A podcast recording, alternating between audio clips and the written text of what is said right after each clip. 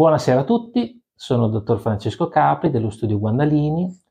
Bentrovati al nostro canale YouTube, sperando che abbiate seguito i precedenti video. Se non lo avete fatto, mi raccomando, guardateli. Tratteremo il, eh, un secondo aspetto che è quello degli altri costi di gestione della farmacia, perché se ricordate, nella prima puntata abbiamo parlato del costo del personale, però per fortuna o purtroppo i costi della farmacia non si limitano al personale dipendente, anche perché il bilancio che vedete col vostro consulente consta sicuramente di più pagine, quindi già solo dall'aspetto visuale avete, avete contezza del fatto che le voci sono tante. Veniamo quindi alle principali. Prima, il primo costo che mi viene in mente quando penso alla farmacia, oltre al personale, è quello degli oneri finanziari. Sotto questo nome mh, mm, si trovano differenti categorie.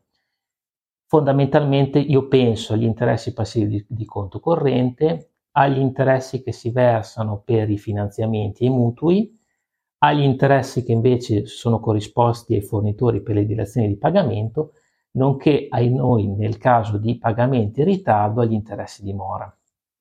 Veniamo al primo punto, cioè gli interessi di, eh, sullo scoperto di conto corrente allora la banca in linea di massima vi concede un fido, quindi un importo di debito che potete assolutamente eh, utilizzare, quindi una forma di linea di credito sulla quale però ma- maturano periodicamente degli interessi passivi. Questi interessi passivi maturano sulla base di un tasso che ragionevolmente avete preconcordato con l'istituto di credito.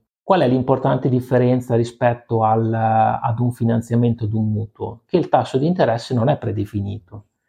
Quindi è possibile che la banca ad un certo punto della vita della farmacia vi chieda, di, vi, vi domandi un aumento di questo tasso con un corrispondente maggior costo. Un finanziamento, un mutuo, ha come caratteristica essenziale il fatto che sia predefinito l'esborso, ovviamente a meno che non si tratti di un, di un finanziamento a tasso variabile, perché in questo caso, come sapete, anche la quota di interesse passivo può subire un'oscillazione. Quale strumento suggeriamo nell'ambito della gestione della farmacia? utilizzare lo scoperto di conto corrente o fare un finanziamento d'un mutuo. Dipende da quella che è l'esigenza, perché ovviamente un finanziamento a medio e lungo termine è pensato nel caso magari in cui uno abbia necessità di una ristrutturazione della farmacia, quindi di ingenti somme di denaro, per il quale utilizzare lo, lo scoperto di conto corrente comporterebbe un, un ammontare di interessi passivi non particolarmente gradevole. È chiaro che una, un piccolo fido può avere senso soprattutto se nel corso dell'anno ci sono degli sfasamenti tra le entrate e le uscite della farmacia, quindi tenersi un piccolo paracadute a costi sostanzialmente abbastanza contenuti non è un'ipotesi da scartare.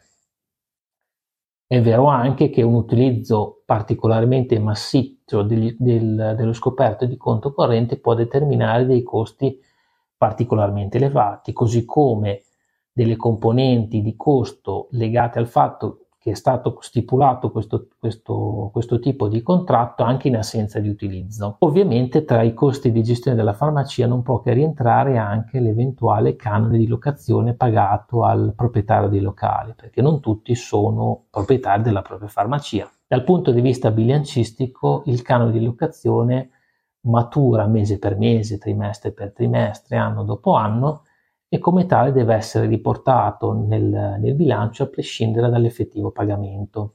Nell'ambito di queste spese non dobbiamo poi dimenticare che nel caso in cui siamo inseriti in un contesto condominiale ci sono delle spese di gestione dell'intero fabbricato che vengono attribuite pro quota alla farmacia.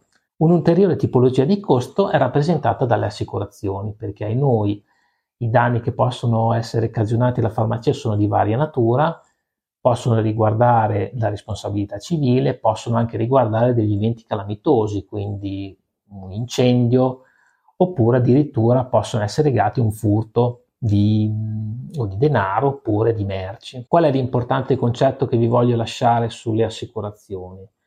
Che anche in questo caso torna fuori quello che abbiamo visto nella puntata precedente, cioè il principio della competenza.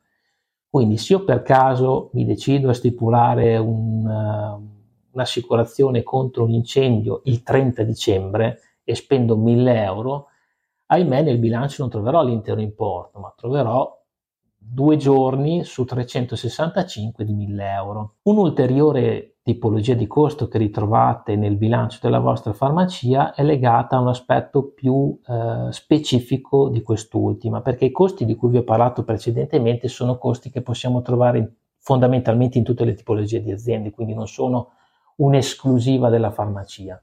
Ci sono però alcune, una classe in particolare che è quella che vi ritrovate indistinta e che è tipica dell'esercizio farmacia. Sono le trattenute che vengono corrisposte all'EMPAF, le trattenute sindacali e le trattenute che sono previste dalla Convenzione, che hanno aliquote diverse, incidono magari in maniera non così massiva sul, sul bilancio della farmacia, ma sono comunque una componente di costo da non trascurare.